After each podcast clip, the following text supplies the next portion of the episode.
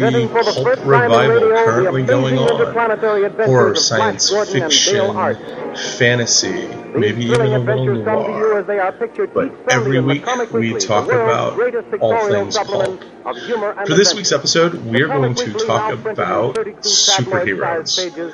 Uh, each page in specifically TV superheroes. is distributed everywhere And the show's coming up this fall. Are we going all the way into uh, the January releases, Mike, or just this fall? Let's stick with the stuff this fall for now. Um, oh, there's a, there's so many, and then there's a whole slew more in the spring.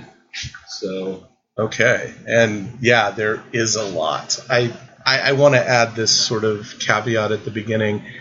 While I love superheroes and and I grew up on comic books, I'm kind of superheroed out on TV. Um, me personally, I don't think there's enough time to actually watch what's being aired. And from the research you've done, I can see that there is a ton more being aired. So let's start, I guess, with returning superhero shows. Um, who's coming back for the fall? we have um, the regular ones on the WB Arrow CW. CW. You're showing your age, Mike. Uh, Arrow, Supergirl, The Flash, they're all coming back. Legends of Tomorrow, is coming back. Um, DC's other show, Gotham, is coming back. Um, Agents of Shield is and coming then back. on Marvel, Agents of S.H.I.E.L.D. is coming back. Uh, Legion is coming back, but that's but that's spring. Yeah. Um, then Netflix just released The Defenders.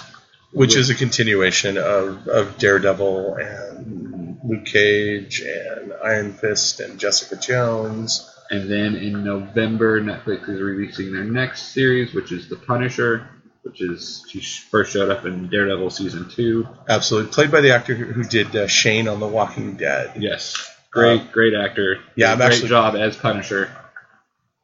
Um, I'm actually kind of excited about his portrayal of Frank Castle, although, as we know, my record with Netflix superhero shows, I probably won't watch it.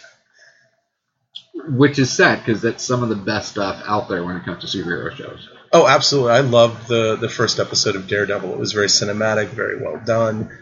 And I realized I couldn't watch it while I was multitasking, which was the problem. Um, I'm a fan of the DC shows on the CW largely because they run the same tropes fairly regularly or comic book tropes that I recognize. So I'm able to kind of Half watch. yeah, write grade papers, um, do whatever, and, and really kind of enjoy the shows at the same time. Um, it's not TV viewing or Netflix viewing that requires me to be totally into it. Uh, not to mention, I've got young sons who absolutely love the show, so it's a little bit of family bonding. Um, and I have to admit that Green Arrow has always been my favorite superhero. But so so we're talking about the, the superhero shows that are currently returning. Uh, before we talk about the new ones, because I know they sort of go all over the map. What makes a superhero? Is it just a guy in funny tights? Well, I mean, first of all, you have to be a hero before the super. So you have to be willing to sacrifice for others. I mean, that's kind of what a hero does. Whether that sacrifice is just a matter of that your time, you know, you're spending your time helping others, or if it's a deeper sacrifice where you're willing to put yourself in danger to help others or save others. Okay. I mean, by that definition, a, a paramedic is a hero, a fireman is a hero, a police officer is a hero. All these people are heroes.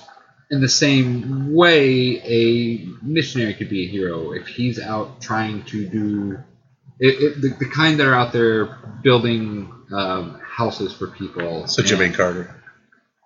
Yeah, I mean, Ha- Habitat for Humanity yeah, is his baby. for Humanity is is those people. Most of those people are volunteers. They're giving of themselves to help others. So they're sacrificing their own time to benefit other people. That's that's heroic. Okay, so so that makes a hero, and and I agree with that. I'm not sure that Habitat for Humanity, the reality TV series or comic book, would actually get many viewers. So there's obviously something on top of that that makes a superhero or makes a hero super.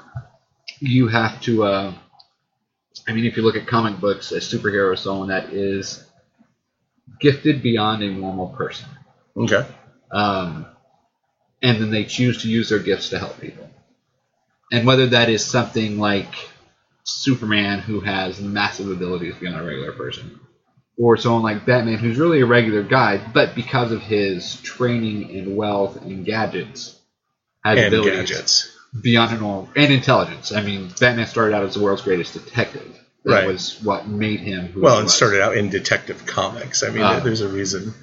And, and I think, honestly, Batman, Arrow, Iron Man, these heroes have always sort of been my favorite because they are regular people who have sort of a pronounced skill set and a desire to do something different, which isn't always heroic. I mean, Batman and Arrow sometimes can be very anti hero, um, can be very revenge driven and yet ultimately i think it's like you said earlier it's working for the greater good um, i've always kind of looked at superman and went yeah if you had all those powers and you're bulletproof and you're you know all of the stuff he can do it's really a no-brainer that you're going to save people or become a super villain and it's yeah, I mean, it's you could say that there's no real challenge for him. And Yeah. If you look at Golden Age Superman, where he was incredibly powerful and can move planets. Yes, nothing was really a challenge for him, except for the built-in weaknesses that the writers gave him, just because they had to make something a challenge. But it's still a matter of choice on whether you're a hero or not. I, I just I mean, he I look at it and say it's not much of a choice you know So many people, when it comes down to it, choose themselves over everyone else.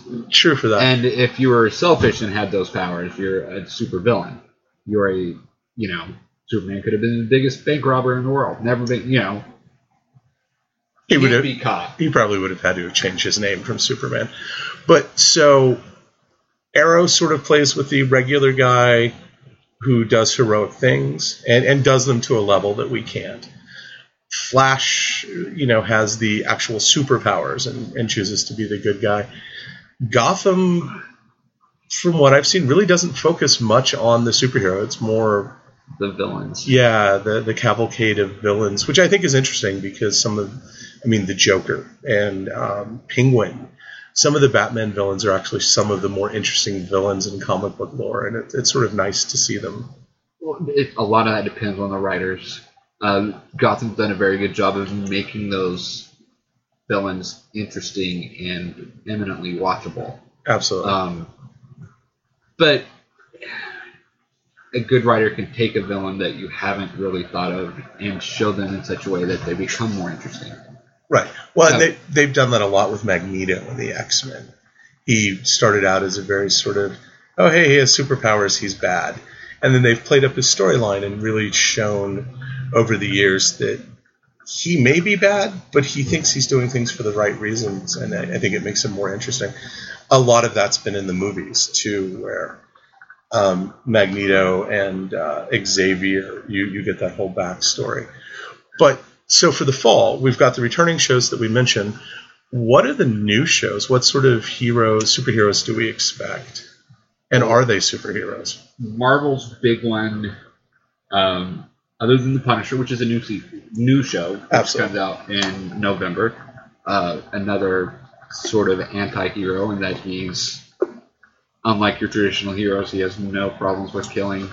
Um, Right. Well, I mean, uh, Castle, Frank Castle's the Punisher's name, I think. Yes. Yeah. Um, his backstory is, uh, depending on which version you read, he was like a, a law enforcement FBI type or judge type, and his- Um, some. I, when I was a kid and reading it, he had been like an FBI agent or something.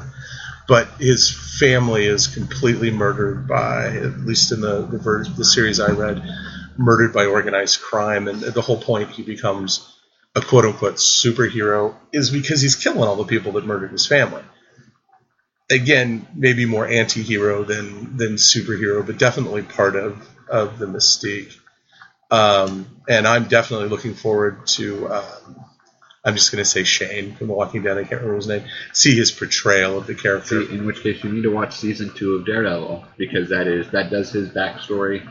That is the introduction of the Punisher as a character in the Marvel Cinematic Universe. Right. But then I'd have to watch season one of Daredevil. And and being a graduate student at OU, working on my thesis, time sometimes is an element. So we've got Punisher coming on Netflix. You said in November.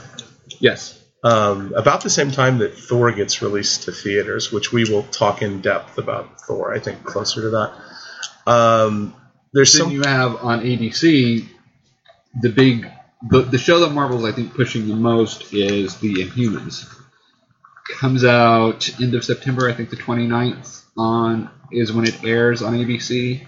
Two weeks prior to that, though, the first two episodes will be released in IMAX theaters across the nation. awesome, which means we know that this TV show is going to be very cinematic, or they wouldn't spend the time to The do it in IMAX. two episodes were completely shot in IMAX, as well as I think from what I read, some additional stuff later through the season is being shot in IMAX also.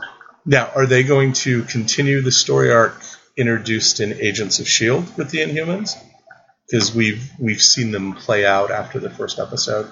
We are being introduced to the traditional Inhumans from the comics uh, in this series. So- Black Bolt, the royal family of the Inhumans. Will this cross over into the cinematic universe, or are they going to keep it separate? It's all cinematic universe. Okay. Um, I think I had read earlier this summer they were thinking about keeping the Inhumans out of the cinematic, but Marvel has a tendency to lie when they don't want us to know stuff. pretty much everything Marvel is doing itself is Marvel Cinematic Universe. Cool. Which I, I think is a fascinating move. Um, although sometimes it makes it a little more difficult if you don't have time to watch everything. Well, the Netflix stuff has is is part of the Marvel Cinematic Universe, and there are little Easter eggs that show that it's in the Marvel Cinematic Universe without you needing to watch any of the Marvel Netflix stuff. Right. Well, and and the To. Netflix shows. I mean, the superpowers we see from these heroes and the heroes they picked have a tendency to be facing smaller scale foes. Um, you know, I mean, Daredevil has always been an amazing superhero, but he's he's looked out for the little guy in. Um, And he's you know power level if you compare him to Iron Man, Thor, the Hulk. Some of these people, he's just not Right. in their in their weight class. But but at the same time, Hawkeye, who has a bow and arrow, somehow manages to be. So um, I'm glad that they're they're introducing that or keeping that within the cinematic universe, but also sort of keeping it separate because I like Daredevil in Hell's Kitchen. I don't know that I would like him in a big fight scene with uh, Ant Man when he's expanded, because my thought would just be he would step on Daredevil, and sadly, he wouldn't even see it coming. Sorry, I had to take that joke. Um, so, Inhumans on ABC. Are you going to watch it? Uh, I will watch at least the beginning, see how they do it. Uh, Marvel's big thing with the Inhumans, the reason why they wanted to greenlight this a few years ago is because they don't have the rights to their own X titles. Right. So they can't really use the mutants. Yes, and so the Inhumans allowed them to use some of a lot of those same themes that the mutants have done for years with Marvel, which is prejudice and persecution because of who they are, which is pretty much when the X Men was created. That's what they were about. About they were about feeling outcast, being persecuted for who you are. Um, and Marvel is taking that same vein, but with the Inhumans, and they've shown that with Agents of Shield, with the Inhumans, which they introduced on there, is that you know the world fears and hates them the same way the world fears and hates mutants. Right. Well, and in the movies, I mean, when uh, Civil War, you start seeing the idea in the comic books of what was mutant registration. I mean, that's what causes the fight between Stark and Cap. Well, and, that and is you- actually in the comics. That is superhero registration. right. Um, it is in the comics. The the Civil War was about registration. They were registering anyone with superpowers, mutant Right. or not. Well, I, I know that in the X Men series, that was part of that bigger thing. They really and the X Men in different times focus on the idea of we have to register mutants, we have to know who these people are, and I mean that goes over to superpowers. And I mean in the movies they're calling them enhanced. That's how they referred to uh, Scarlet Witch and Quicksilver, who were Wanda and Peter Yeah, yeah. Pietro. Yeah. Um, so yeah, I mean, the, the Inhumans give them that chance to play out those same storylines, uh, both in TV and in movie, which is kind of. All right, so I think we covered a lot today with the new shows and uh, discussion about mutant registration. Can't wait for Thor Ragnarok to come out, even though it's not going to cover Civil War. Although it might, you never know. It's Marvel. But we're going to cut the podcast a little bit short this week. Uh, we've got a lot of reading to do because of the submissions for our first anthology, which will be available in November in the Kindle store. But starting October 1st, we will have a different zombie story every day up on the website. Uh, you still have time to submit. Doesn't close till the 28th of September. Little over a week, I think eight days at this point. But uh, if you've got that zombie story, we will take reprints. Uh, it's just got to be good and it's got to be zombie. We will catch you next week on Astounding Radio. I'm home. All the time. Finally, really did it. You maniac! You blew it up!